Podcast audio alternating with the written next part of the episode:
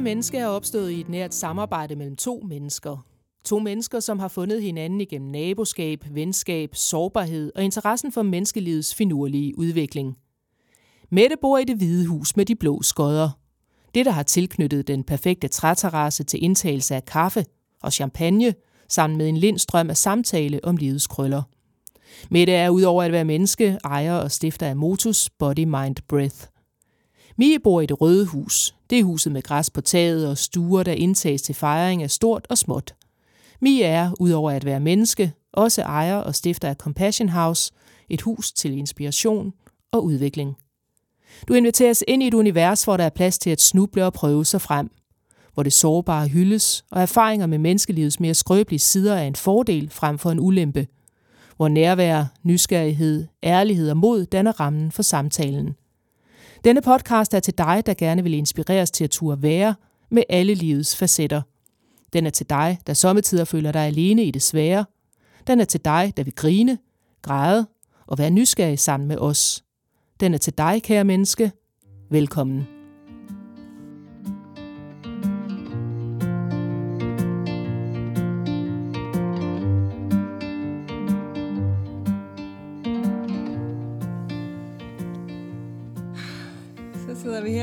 Og klar til vores allerførste podcast. Det er lidt skørt. Det er lidt skørt, og vi har glædet os helt vildt, og det har været under optræk i virkelig lang tid. Ja. Og nu er den her. Så øh, podcasten hedder jo Kære Menneske. Det gør den. Når jeg siger Kære Menneske, hvad tænker du så? Åh, oh, hvad tænker jeg så? Altså, jeg tænker jo, da vi sad og talte om, hvad den her podcast den skulle hedde, og hvad det var, vi gerne ville bidrage med, så noget af det, der i hvert fald rørte mig rigtig meget, det var det her med, åh, hvor er det bare nogle gange mega svært at være menneske. Så jeg kunne godt tænke mig at lave sådan en podcast til mennesker, der handler om at være mennesker. Med alt det, det indebærer af opture og nedture og tvivl og alt det, det rummer sådan et helt almindeligt menneskeliv. Så når jeg siger kære menneske, så tænker jeg sådan virkelig, okay, det her, det er et podcast af mennesker til mennesker. Hmm. ja. Hvad tænker du, når jeg siger Jamen, ja, når du siger kære menneske, jamen jeg tænker jo i virkeligheden rigtig meget på vores to relation. Fordi at øh, vi hen over hækken, eller hen over en kop kaffe, eller hen over hvad som helst, champagne, fordelt en masse ting om det at være menneske, kært eller ej i virkeligheden. Alle de sider og alle de facetter, der er af at være menneske.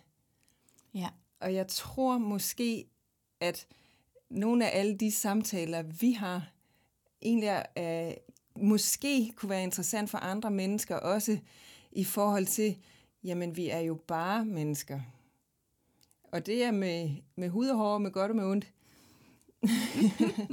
og Ja. det tror jeg bare er vigtigt at få det budskab ud, fordi i vores to virke ser vi jo en del mennesker, og også en del mennesker, der har det skidt på den ene eller den anden måde.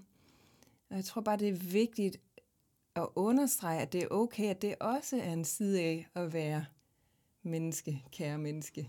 kære menneske. Ja, Ja, lige præcis. Og det er jo også, altså jeg får lyst til at sige, når du siger det her med vores relation, at det er jo også noget af det, jeg virkelig synes, der er så særligt, at, at vi jo kommet fra to vidt forskellige veje og har fundet ind i noget, der ligner hinanden. Altså, vi arbejder under samme tag lige nu i Compassion House, og jeg sidder og laver psykoterapi, jeg er psykolog, og samtidig arbejder jeg rigtig meget med kroppen og åndedrætsterapi. Jeg elsker hele den der, det univers af spiritualitet og meditationer og alt det, der følger der. mm.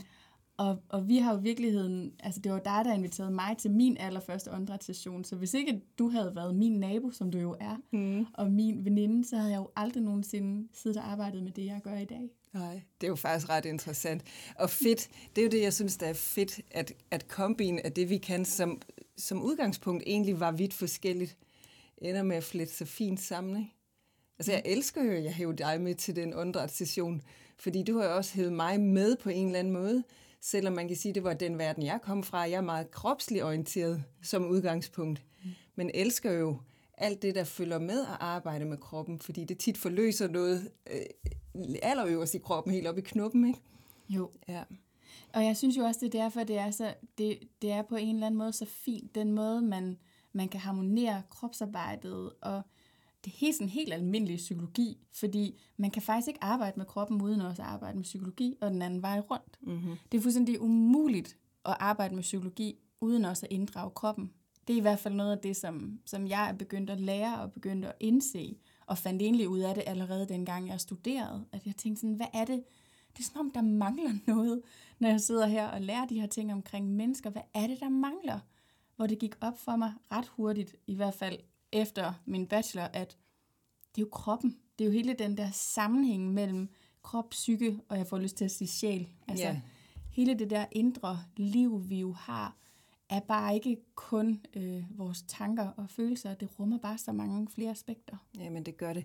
Og der, hvor det jo er smukt, men også sjovt, og der, hvor, hvor jeg synes, det er skægt at være detektiv, det er jo, at det, vi forsøger at gemme væk op i vores hoved, hvis vi gemmer det godt nok, så giver det sig udslag et eller andet sted nede i kroppen. Og derfor hænger de to uløseligt sammen. Og det er så spændende, fordi når man lirker lidt det ene sted, så letter det låget det andet sted. Lige præcis, og det er jo også derfor, i min verden er det jo, er det jo fuldstændig ideelt at arbejde to mennesker under samme tag, der har udgangspunkt det to forskellige steder, fordi at, at det også er lidt forskelligt, hvor vi har lettest adgang. Ja, Så for nogle mennesker er det i nogle perioder nemmere at starte med kropsarbejdet, og for andre omvendt. ja, Og der er i virkeligheden ikke noget rigtigt og forkert. Altså det er jo bare, hvor er det, der er nemmest vej ind, hvis man kan sige det sådan, ikke? Hvad, Jo. er det, hvad er det, vi har det bedst med, hvor er det nemmest at, at gå i gang? ja. Men det var også noget af det, jeg synes, jeg får ud af vores snakke. Dem har vi jo haft mange af igennem tiden. Det der med, jamen, det ene er jo ikke bedre end det andet. Der er bare noget, der passer bedre lige der, hvor den person er lige nu, som indgangsvinkel. Ja, lige præcis. Lige præcis. Mm. Og det er jo også det, jeg tænker, når, jeg, når vi sidder her og, og har besluttet os for at lave den her podcast omkring det at være menneske. Altså, hvorfor er det, det er så vigtigt at snakke om det at være menneske? Og der tænker jeg jo, at, at vores begges faglighed kommer rigtig meget på spil. Det er også ikke, at vi ser jo mennesker med hver vores virke i vores arbejde hver eneste dag, og vi er mennesker, Mm-hmm. og vores relationer er mennesker. Mm-hmm. Så det hele handler jo om det her med, hvordan er det egentlig, vi kan være i verden som mennesker. Og, og fagligt, hvordan er det, vi kan guide og støtte og hjælpe med de briller, vi nu engang har på, med lige præcis det arbejde, vi har hver især. Ikke? Ja. Ja, det er spændende. Uh, jeg glæder mig helt til, vi må åbne igen. Det gør jeg også. Ja. Virkelig, virkelig meget. ja. Ja. Så hvorfor er det vigtigt for dig egentlig at tale om det her med at være menneske? Jamen, jeg tror i virkeligheden, for at få nogle skuldre til at falde lidt ned. Øhm, bare fordi det er jo okay at være menneske, sådan som vi nu engang er hver især. Mm. Øhm, og jeg tror måske nok, der hvor, hvor jeg dykkede rigtig meget ned i det, det var jo i forbindelse med Lucia-klinikken for efterhånden mange år siden, hvor jeg kunne se, at de mennesker, der kom, de trængte jo i virkeligheden bare til at få lov til bare at være. Mm. Ikke? Og der var, var så mange måder, vi kunne hjælpe dem på, og det hjalp virkelig meget. Men det der med, ja, det er okay at være præcis som du er. Og det synes jeg var vores fornemmeste opgave, at gå ind og hjælpe folk til at acceptere, at det, kære menneske, du skal bare være menneske. Mm. Du skal ikke andet end det. Mm. Præcis, og, jeg, og så kommer jeg til at tænke på, fordi noget af det, der jo også tit fylder noget for os, når vi sidder og taler sammen over kaffe eller champagne, eller hvad det nu er, det er jo også det her med, jamen, men hvorfor er det så, at vi lever i en tid, hvor der er så meget fokus på det der med, at vi skal fikses fra at være menneske? Hvorfor er det, vi ikke må have det svært? Altså, hvad er det, der egentlig gør, og vi taler jo om det nogle gange med vores markedsføring af vores virksomheder og så Mm. videre, ikke? Hvordan, hvordan sælger man egentlig pakken, der hedder, at det er okay at være menneske, og det er okay at have det svært? Så nej, vi kan ikke sælge en pakke, der hedder, at du vil altid have det godt, og der vil ikke være ubehag. Nej. Så hvordan, hvordan får man det budskab formidlet i en fikser præstationskultur, som den vi lever i? Ja, det er nok i virkeligheden lige præcis der, du rammer hovedet på sømmet. Fordi skal livet fikses med en pille? og så kører det hele af. Det skal det vel i virkeligheden ikke, fordi hvis vi er færdige med at støde ind i ting, der skal udvikle os, så er vi vel egentlig færdige med livet. Mm. På en eller anden måde. Sådan en, sådan en idé kan jeg godt få, hvor jeg tænker, jamen, vi støder vel ind i ting, fordi vi skal lære at håndtere dem. Ikke fordi vi skal dulme dem og fise hen over dem. Og det, det er jo der, hvor jeg tænker, at min faglighed kommer i spil, fordi jeg er som udgangspunkt uddannet i at arbejde med kroppen. Mm-hmm. Og rigtig mange kommer med fysiske skavanker i kroppen, som fix me, og ærmet er næsten rullet op og klar til det første stik. Ikke? Og det, der er bare mange andre måder at arbejde igennem de processer, vi nogle gange skal lære igennem livet. Præcis, og jeg, jeg synes også, at nogle gange er min erfaring, jeg ved ikke, om det også er din erfaring med det kropslige arbejde, at, at nogle gange, hvis vi, hvis vi arbejder meget på en måde, hvor vi fikser kortsigtet noget, mm. Mm. så popper det bare op et andet sted. Præcis. Det, men det var fuldstændig ret. Altså til sidst kan vi ikke holde alle de der bolde under vandet mellem. Nej, det er præcis. Det bliver et værre cirkus. Ja. Ja, det bliver en, ja. ja. Så det er vel i bund og grund det, der ja. hiver os to hen foran mikrofonerne og får arbejdet med, hvordan man overhovedet får lyd ud. For at dele noget af alt det, vi oplever i vores arbejde og i vores snakke. Ja. Og, og lidt måske for også at have noget, folk kan lande i, hvor det bare er okay. Ja.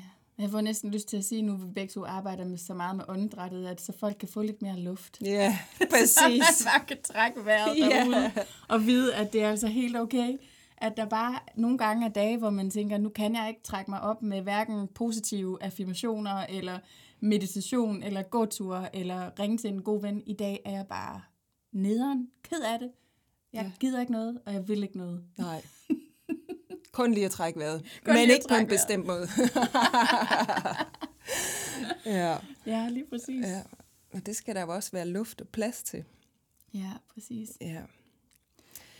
Hvad er dine erfaringer sådan helt på det personlige plan? Åh, oh, men det der med at være menneske. Ja. Ja, altså jeg har jo øh, øvet mig meget, synes jeg. Og samtidig så sidder der nok nogen, der har levet flere år end mig, der tænker, ah, det er måske frisk sagt, at du har levet, øvet dig meget allerede nu. Men jeg synes, at, øhm, at jeg fra jeg var meget ung, kæmpede med det der med at være menneske faktisk. Jeg synes sgu, det var svært at være i verden. Altså også så svært til at komme til at bande, når jeg skal sige det. Mm. Men fordi at, at jeg, jeg oplevede egentlig ikke verden som værende synderlig nem at afkode, eller altså allerede dengang jeg var i skolen, kan jeg huske, at jeg var optaget af de der, de der alliancer, der blev skabt øh, mellem pigerne i klassen, og jeg følte aldrig rigtigt, at jeg egentlig hørte hjemme nogle steder derom, altså i det der relationelle. Og jeg tror for mig handlede det simpelthen om, at jeg var et, et sensitivt gemyt, der virkelig blev overstimuleret rigtig, rigtig tit. Det ved jeg i dag, fordi jeg har arbejdet med det.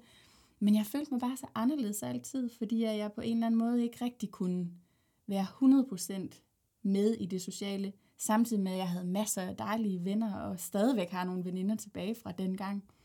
Så var det bare svært for mig, det der. Altså, når jeg var på håndboldlejr, for eksempel, så, øh, så var det helt sikkert, at cirka midtvejs på, i lejren, der blev jeg syg 3-4 timer kastet op. Så sov jeg, og så var jeg klar igen. Men simpelthen fordi jeg blev så overstimuleret af alt det, der er sket.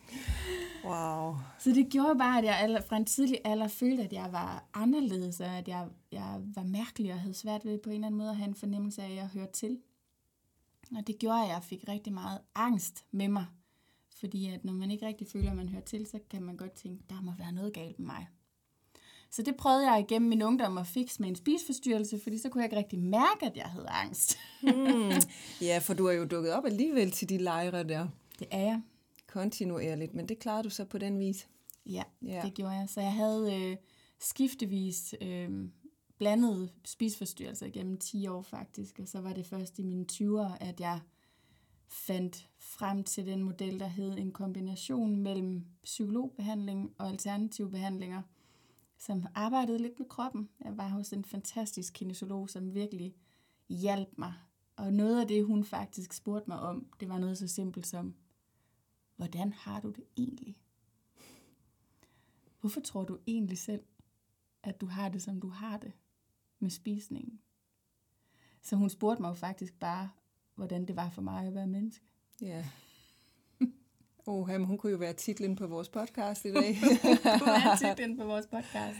ja. Ja, så derfra har jeg jo i virkeligheden, siden jeg var en 18 år, arbejdet selvudviklende. Prøvet at finde ud af, hvordan jeg kan være i livet på en mildere måde, og hvordan jeg kan være med mig selv på en mildere måde. Mm-hmm. Og i dag arbejder jeg jo med compassion-fokuseret terapi og noget, der hedder acceptance and commitment therapy og åndedrætsterapi. Og det gør jeg, fordi jeg har mærket på min egen krop, hvad det har gjort for mig. Mm. Det der med at være i verden på en måde, hvor, hvor jeg ikke kræver, at jeg skal være en anden end den, jeg er, men hvor jeg bare kan få lov at være der. Også selvom, at der nogle dage er angst, og nogle dage er utryghed, og, men det er okay. Mm. Det er en del af den pakke, jeg fik med. Ja. Og det er jo så fint, at du har accepteret den, men der tog jo alligevel nogle år, inden du slog ind på den sti. Du var jo omkring en anden karriere først. Ja, Mm. det er rigtigt. Jeg startede faktisk i advokatbranchen for en hel del år siden.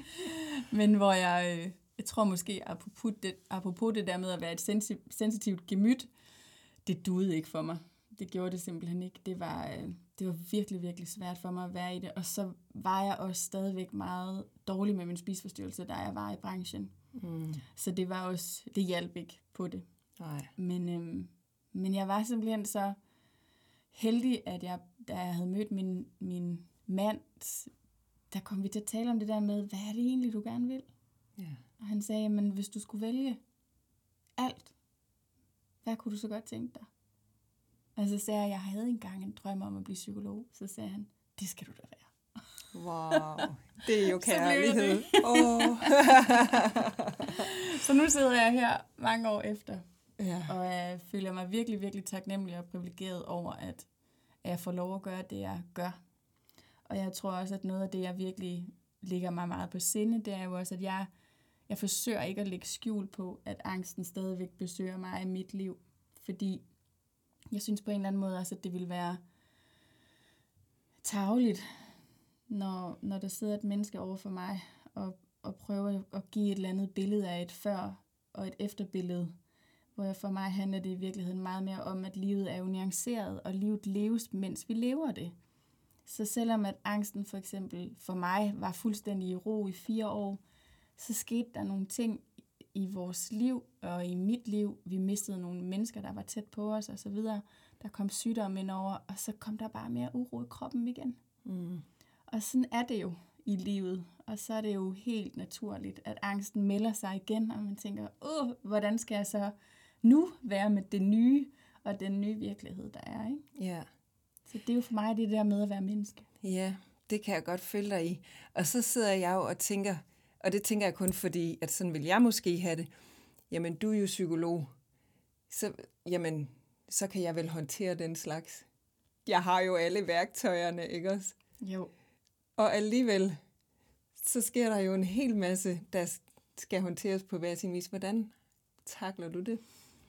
Altså jeg er meget, meget bevidst omkring, at vi kan ikke være vores egne behandlere. Det er simpelthen ikke en mulighed. Mm. Altså lidt ligesom, at en hjertekirurg heller ikke øh, skal operere på sig selv. Nej, dårlig idé. Dårlig idé. Men det er jo det samme med os mennesker dybest set, fordi vi har jo brug for sparring, og- og noget af det kan vi jo heldigvis løse ved at have dejlige nære venskaber og relationer, som vi to har. Mm. Øhm, og andet, der har vi simpelthen brug for nogle øjne udefra, der lige kan kigge på nogle ting og sige, hov, har du tænkt det, eller har du selv fået øje på det her? Og så kan man jo hjælpe sig selv kærligt videre ved at søge støtte den vej rundt. Mm. Så jeg er meget opmærksom på den del. Jeg skal ikke operere mig selv. Nej. Det er jo en fed måde at se det på. Fordi den kan jeg da tit løbe ind i, siger jeg så, som blandt andet, blandt meget andet, også laver yoga. Mm. Og jeg tænker, at jeg kan jo ikke have en skade. Fordi det har jeg jo ikke, for jeg ved jo godt, hvordan man passer på sin krop. Og alligevel er jeg jo rent ind i en skade for nogle år siden. Jeg tænker, at den kan jeg jo ikke have. Så den må jeg hellere negligere. Det er virkelig dumt. Det skal man ikke gøre. Nej, og det er jo også en, i virkeligheden virkelig lidt kærligt over for os selv, ikke? når vi lander i den der, for jeg kender den udmærket. Ej, Mhm. jeg burde også kunne. Nu må du sætte dig ned og meditere. Du kender alle de visualiseringer, der findes i hele verden, til at få det bedre lige nu. Ja. ikke? Ja. Altså det der med at ramle ind i, at vi, vi burde være en eller anden form for overmenneske, fordi vi kender til nogle værktøjer, men sådan fungerer det altså ikke. Nej. Virkelig ikke. Og det er vel i virkeligheden det, den her podcast handler om, at vi gør det, vi, vi nogle gange kan gøre med de mennesker, vi har omkring os. Mm-hmm. Og vi to vil så bare rigtig gerne hjælpe med at facilitere, at det her sker. Ja. Ja. Men hvad med dig egentlig? Hvad med dine egne sådan mere personlige erfaringer med det at være menneske? Jamen, jeg, min venner vil nærmest omvendt af din, fordi jeg har i mine øh, unge år kommet utrolig nemt til, kan jeg jo se nu, til det, det meste af det, jeg har beskæftiget mig med. Så jeg har jo ikke rigtig tænkt over, at der skulle være en hel masse faldgrupper eller noget, jeg ikke kunne klare. Øhm, og så dør min mor på et tidspunkt, hvor jeg selv står og skal lige til at være mor. Og den, det klarede jeg jo også, fordi jeg er jo bare vant til at klare ting. Men der har nok alligevel været noget, jeg ikke har klaret, fordi det, der var jo en enorm sorg forbundet med det. Klart. Øh, at, at miste en, der, altså ens mur, man bare kan læne sig ind i. Ikke? Øhm, og så sker der jo det nogle år senere, da jeg er i 40'erne, eller i starten af 40'erne. Det lyder som om jeg er tusind gammel, der er jeg stadigvæk. Men, øh, men der vælter jeg rundt med en depression. Nej, undskyld, med stress. nu jeg. Øh, jeg rundt i det med, med stress, som jo også var ganske uventet. Fordi jeg synes jo, jeg var vant til at klare alting. Ikke? Og lige pludselig lå jeg der på skjoldet og kunne vidderligt ingenting. Og det var måske meget værre fat, end jeg egentlig overhovedet var klar over. Øhm, så, så på mig er det, mm, ja, der er det kommet lidt den anden vej på en eller anden måde, at så er jeg dykket ned i nogle ting, og har måske genoptaget nogle interesser, som jeg havde som ung. Jeg har virkelig, virkelig været meget interesseret i det spirituelle, på alle mulige lederkanter, da jeg var meget ung. Jeg har været en hel del inden over det, så meget jeg nu synes, jeg kunne, øh, dengang, hvor det var virkelig skørt og fjollet at interessere sig for den type ting. Ja. Ja. Og de har nok bare ligget i mig. Og de har så dukket op og været nogle værktøjer, der har vist sig at være gode for mig i den her proces, hvor jeg virkelig har været splattet ud og ikke haft mange minutter på en dag, hvor der var energi til noget som helst. Øh, og det var jo rart at komme til den erkendelse, at, at der var blandt andet noget at hente der. Ja, så du har virkelig, virkelig også været nogle livskriser igennem, hvor du har været helt nede Og bide i græsset. og bide i græsset, må man sige. Ja, Ja, det har jeg. Øhm, og det, det kan jeg jo godt nogle gange reflektere over og tænke, jamen, måske der var en grund til det. For jeg var nok gået ud af en vej, der måske alligevel heller ikke helt var den rigtige for mig. mm. Jeg jo oprindeligt kan mærke, og var gået øh, langt ud af den vej, og, og det gik sådan set også fint nok. Jeg havde bare ikke helt mig selv med. nej. Øhm, og det tror jeg nok, min krop har indset, måske i virkeligheden også mit hoved for længst. Men det har bare pakket væk. Men tror du, det handler lidt om det her med, altså lidt som vi startede ud med at tale om, ikke? at vi lever også lidt i det der fikser præstationssamfund. Så det der med at skulle træffe en beslutning, Ja. ja. når du egentlig var så godt på vej, og du havde den rigtige uddannelse, og, Mm. og var egentlig så fint kørende i den der Ja. vej, altså bane, hvis man kan sige det sådan. Ikke? ja. At det der med at skulle stoppe op og faktisk give sig selv lov til måske at have fået en læring, fordi livet også pludselig bliver alvor, ikke? På Ja. en helt ny måde. Ja. At okay, er det egentlig det her, jeg vil? Ja. Ja, og så tror jeg bare, det var tid for mig at reflektere, fordi jeg bare har kørt derud af, og jeg tænkte, Nå, så, så gør jeg det, og det lyder fint, og det går nemt. Ja. Men det er jo ikke altid den nemme løsning. Er den rigtige løsning, må jo så sande. Nej. Nej, og den kan også gå hen og blive kedelig. Prøv at sige lidt mere om det. Jamen altså, selvom jeg jo fik lavet nogle fine ting i mit tidligere arbejdsliv, øhm, så, så øhm, de, de sparkede ikke noget ind i mig, de vagte ingenting. Så det blev ligesom sådan en jævn, altså jeg kan næsten se sådan en kurve foran mig, den man, når man måler hjerterytme og sådan noget, som er meningen, den skal gå op og ned. Og den var bare jævn.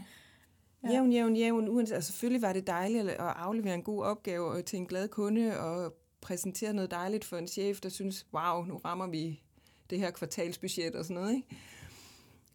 Men det gjorde ikke på nogen måde overhovedet det samme, som det gør for mig i dag, når jeg har en i hænderne med en eller anden skavank, som jeg kan se, at jeg kan hjælpe, og så den person rent faktisk får hjælp og går glad, smilende og nærmest svævende ud af døren. Mm. Så bliver jeg helt høj, og altså det bor i mig på en helt anden måde, end, end det mit tidligere arbejdsliv bibragte mig. Ja, så på en eller anden måde kan man, kan man måske sige, at du har fundet et, et mere meningsfyldt arbejdsliv. Ja, det kunne man godt. Jeg havde faktisk lige en kort intermezzo, hvor jeg underviste unge mennesker. Mm. Og, og jeg havde slet ikke set mig selv undervise overhovedet, og tænkte, det ved jeg sgu ikke lige, hvordan det går. Jeg har det i virkeligheden ikke særlig godt med at stå frem foran folk. Øh, men de var simpelthen så glade for mig, de her unge mennesker, fandt jeg ud af på bagkanten. Og det var så meget gengæld. Jeg elskede de her unge mennesker, og jeg, hvis der er nogen af dem, der lytter med, jeg håber så inderligt, det går dem godt. Altså, jeg, jeg følte nærmest, som var de mine. Ja. Øhm, og der gik det måske op for mig, at, at det der, som folk altid har sagt til mig, men du er så menneskelig med det, du skal lave noget med mennesker. At det blev på en eller anden måde understreget mm. i den der position, fordi når jeg havde med de unge mennesker at gøre, jeg elskede det, men når vi skulle sidde og lave, jeg kan ikke engang huske, hvad det hed, alt det der langhåret, vi skulle sidde og lave, som var meget du ser sådan, altså for, for dem, der sidder og lytter derude, så vil jeg sige, du ser sådan rimelig træt ud i ansigtet, når du beskriver det. ja. Kroppen udtrykker Kroppen det. Kroppen udtrykker, ja. det er det, der er hele pointen. Ja, lige præcis. Så på en eller anden måde har de jo nok, øh, selvom det faktisk var i den periode, at jeg gik helt ned med flad, så har, ja, har de unge mennesker måske alligevel på en eller anden måde også været med til, at jeg hoppet ud i at lave noget andet, noget mere menneskeligt. Ja. Ja. Og det er så dejligt for mennesker i det hele taget, at du hoppede ud i det. Jeg bliver også nysgerrig på, når vi sidder og snakker om det her nu, at hvad er det egentlig, når du så kigger på dit liv nu, og den læring, der var i at være helt dernede og bide i græsset, og, og vælge om, for det var jo vidderligt det, du gjorde. Ja. Yeah. Valgte helt om. Yes. Hvad, hvad gør du så nu, når du møder de der menneskelige sider? hvor at det måske ikke er det nemme, men, men de lidt tungere dele af menneskelivet. Hmm. Hvordan håndterer du det så? Nogle gange bedre end andre gange, fordi nogle gange kan jeg godt øh, ikke ramme i et hul. Jeg, jeg synes alligevel, jeg jo har lært mig selv så godt at kende, at jeg ikke ramler i hullerne, men lige mærker, at nu balancerer jeg på kanten og kan så bruge en teknik eller en ventil enten en, som jeg har lært, det kan også være bare at tale med dig, mm. eller en anden veninde. Nogle gange er det ikke mere, der skal til. Jeg tror i virkeligheden, det er noget, at det, den der omgang stress alligevel har lært mig, det er at række lidt ud. For jeg har nok været en, der har klaret mig selv altid. Ja. Og øh, det tror jeg ikke nødvendigvis er sundt. Så i dag har jeg nok alligevel lært, at det er lidt sundere at få ragt ud en gang imellem. Og det er okay at fælde en tårer, også nogle gange, når den kommer bag på en, mm. fordi det bliver faktisk modtaget. Ja. Og det gør jo igen, at man kan tænke, ah, ja. Der er plads til at være menneske. Der er lige præcis plads til at være menneske. Ja. Og vi har alle sammen gode dage og dårlige dage. Præcis. Så jeg synes ikke, jeg har været... Jeg havde faktisk en enkelt situation på hvis man kan sige, efter stressen, hvor jeg var tæt på at ramme i et hul igen, men det var faktisk, fordi jeg beskæftigede mig med noget, som virkelig, virkelig stod mig nær. Det var igen det her med at arbejde med mennesker, men det var at bygge en, en stor virksomhed op samtidig med. Og jeg knoklede røven ud af bukserne, nu lyder det voldsomt, men, men fordi jeg kunne lide det. Ja. Jeg ville så gerne se det her projekt lykkes. Jeg kan huske det. Ja, du kan nemlig huske, hvordan jeg så ud på det tidspunkt. Og der er det faktisk min mand, fordi der var stopklodsen der ikke rigtigt til at få sagt fra, hvor min mand en dag siger til mig, jeg har pakket bilen og båden, nu kører vi. Og så øh, kørte vi til vandet og hoppede i båden og sejlede ud et sted, hvor der ikke var dækning. Og var der nogle dage. Klogt. Klogt af ham. Og i dag kan jeg jo bare sige tak, men fordi han havde spurgt så meget, om vi ikke skulle på sommerferie. Jeg kunne ikke overskue sommerferie, for jeg var ved at arbejde mig ind i det her. Men der var han alligevel faktisk den, der opdagede, hov, nu er det ved at køre helt galt det her. Ja. Og den gav mig alligevel tilpas meget wake-up call til, at jeg bliver nødt til lige at holde tøjlerne her. Jeg er ikke verdensmester, og det er der ikke nogen, der er. Nej, lige præcis. Og jeg tror, jeg, jeg tænker tit over det som, som sådan en slags... Altså, jeg tænker lidt, at vi har fået hver vores sådan balje, vi kan hoppe ned i, ja. som kommer til udtryk, når det er, at vi bliver tilstrækkeligt presset, eller, eller løber tilstrækkeligt meget ud af en eller anden retning. Hvor at, at for mig er det angsten, for dig er det stressen, der dukker mere op, og selvfølgelig er det også enormt forsimplet, forsimplet når jeg siger det på den måde. Mm. Men det der med, at, at det er jo i virkeligheden lidt tilfældigt, hvad det er, der så dukker op for os, mm. og hvad det er for nogle mønstre, mm. der gentager sig. Ja. Hvad det er, vi kommer til at falde i af, af fælder, hvis man kan sige det sådan, ikke? Men, men ja, min erfaring er helt klart heller ikke, at man så bare stopper med at falde i de der fælder. Men mere det der med, at man måske opdager dem. Pling, siger det her ved siden af. at man måske opdager dem lidt hurtigere. At det er et spørgsmål om, at nå, hov, den her vej og den her retning, den har jeg da vist prøvet før. Mm-hmm. Det behøver jeg ikke nødvendigvis at kaste mig ud igen. Eller hvordan kan jeg med en lille smule mildhed og en lille smule omsorg sørge for, at jeg ikke tipper over, men så jeg netop kan, kan blive ved med at være nogenlunde i balance, også selvom jeg godt ved, at lige nu er det ikke 100% godt. Men at, at det også er naturligt og okay, at vi falder i nogle gange, fordi vi er mennesker, Mm, ja, og fordi livet, altså livet det leves, mens vi lever det. præcis. Så det, vi får hele tiden nye prøvelser, hele tiden nye ting, der dukker op, som gør, at vi kan falde i de der fælder, som vi har kendt igennem mange år. Ikke? Mm. Men for mig for eksempel er der jo himmelvid forskel på at, at have været i den situation, hvor jeg havde 10-12 overspisninger og opkastninger dagligt, og så til nu, at jeg godt kan mærke, hvis jeg er meget presset, at min opmærksomhed kan lande på mad, hvor jeg tænker, hov, nu er jeg vist lige lovlig meget optaget af mad, og jeg synes, jeg spiser lige lovlig mange flere måltider, end jeg egentlig har brug for, men uden at det lander ude i de der ekstremer, mm-hmm. som vi begge to har kendt på hver vores måder. Ikke? Ja, Så man, man mærker dem stadigvæk, trækningerne, hvis man kan sige det sådan, men at, at det er på en anden måde i dag. ja. Er det, kan du genkende det billede? Jeg kan utrolig godt genkende det billede, fordi at vi to har trådt så langt ud i suppedasen i hver vores, at vi har lært nu, at vi bliver nødt til at lytte, når de der ting opstår. Ja.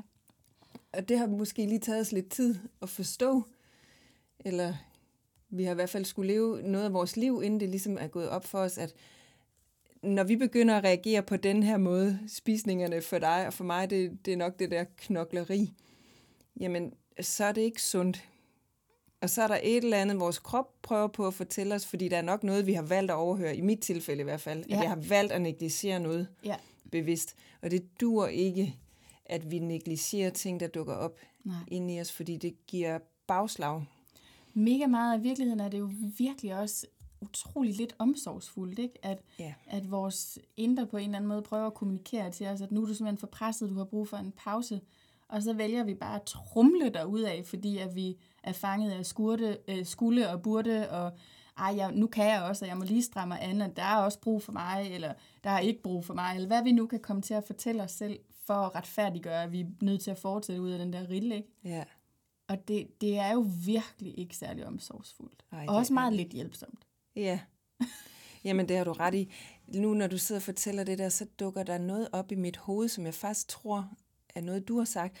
Øh, det her med pendulet, der svinger ud. Altså, hvis vi har svunget helt ud af kurs, som vi jo har prøvet, så nogle gange så skal det have et ordentligt sving helt over i den anden side, ja. for så at kan finde ind til midten igen. Ja, Og der tror jeg måske nok, at det har også overrasket mig og fundet ud af, at det der med, at jeg på et tidspunkt vidderligt kun havde, jeg tror det var 20 minutter om dagen, at jeg sådan virkelig havde noget at give af, ja, at den på en eller anden måde er boet så meget i mig, at det egentlig også bare er rart at have lange perioder, hvor jeg ikke laver særlig meget. Ja. Og det gør mig også forskrækket, mm-hmm.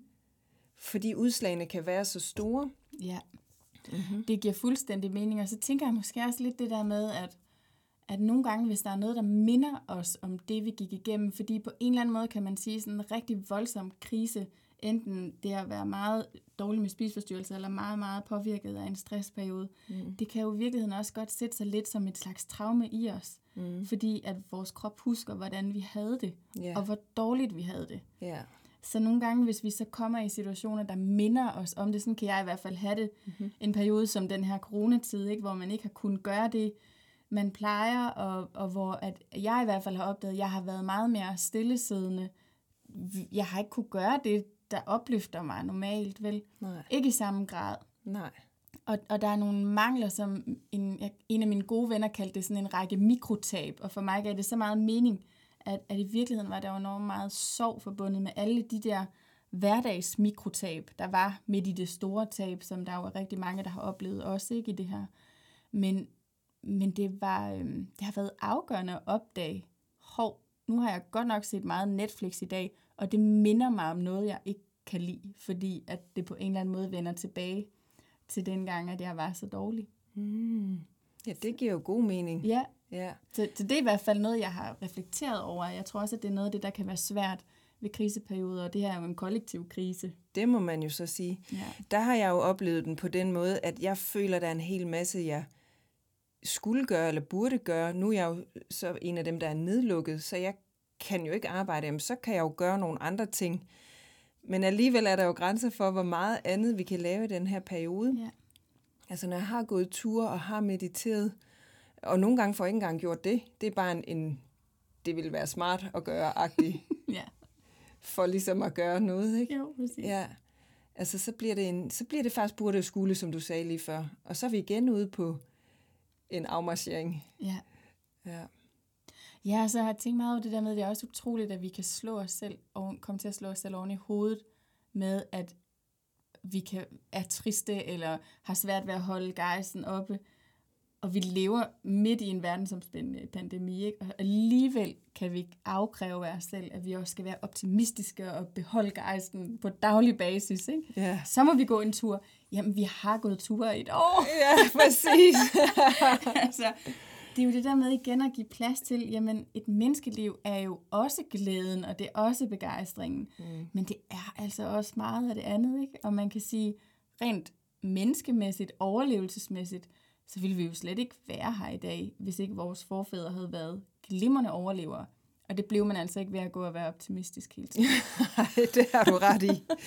Det har du så inderlig ret i. Men ja. det, er jo både, det er jo både det, der får os til at overleve, men nogle gange er det også det, der er vores hemsko i vores moderne liv i hvert fald. Ikke? Absolut. Ja, alle de der øh, katastrofetanker der. Uha. Ja. Ja. Men vi skal også stille og roligt til at runde af for Ja. i dag. Det opdager jeg også. Ja, Ja. så jeg kunne godt tænke mig lige at spørge dig her, inden vi runder af. Hvad tager du egentlig med fra vores snak i dag? Egentlig lidt en ro. Mm. På en måde, det var virkelig dejligt lige at sidde og dele lidt igen, selvom vi jo kender hinanden og hinandens historier. Så synes jeg egentlig, det var rart bare at få lov at sidde her og være lidt menneskelig og dele det i virkeligheden. Ja. At det er okay, det der foregår. Det er faktisk helt okay, Mm. det der foregår lige nu, på trods af en, eller midt i en pandemi. Ja, Ja. dejligt. Hvad tager du med? Jamen, jeg vil faktisk, jeg får lyst til at sige det samme. Mm. Altså den der øh, glæden og taknemmeligheden over at få lov at dele Mm. menneskelivet med dig, og jeg håber også, at der sidder nogen derude, der kan få noget ud af at lytte med. Men det der med at blive bekræftet i, at vi er bare alle sammen mennesker. Jeg har min historie, du har din historie, og vi ved begge fra vores arbejde, at der er masse historier, vi møder der, og så er der alle de mange, mange menneskehistorier, vi ikke har hørt og mødt mm-hmm. endnu. Men, men det der med at være menneske, det er ikke bare, bare lige. Det kommer altså også med en pakke, Det gør det. ikke? Ja. Ja. Ja. ja. Så vi. tak for denne gang. Ja, det siger jeg også. Det var dejligt øh, at sidde og få sådan en snak her. Jeg håber, I har fået noget ud af at være med derude.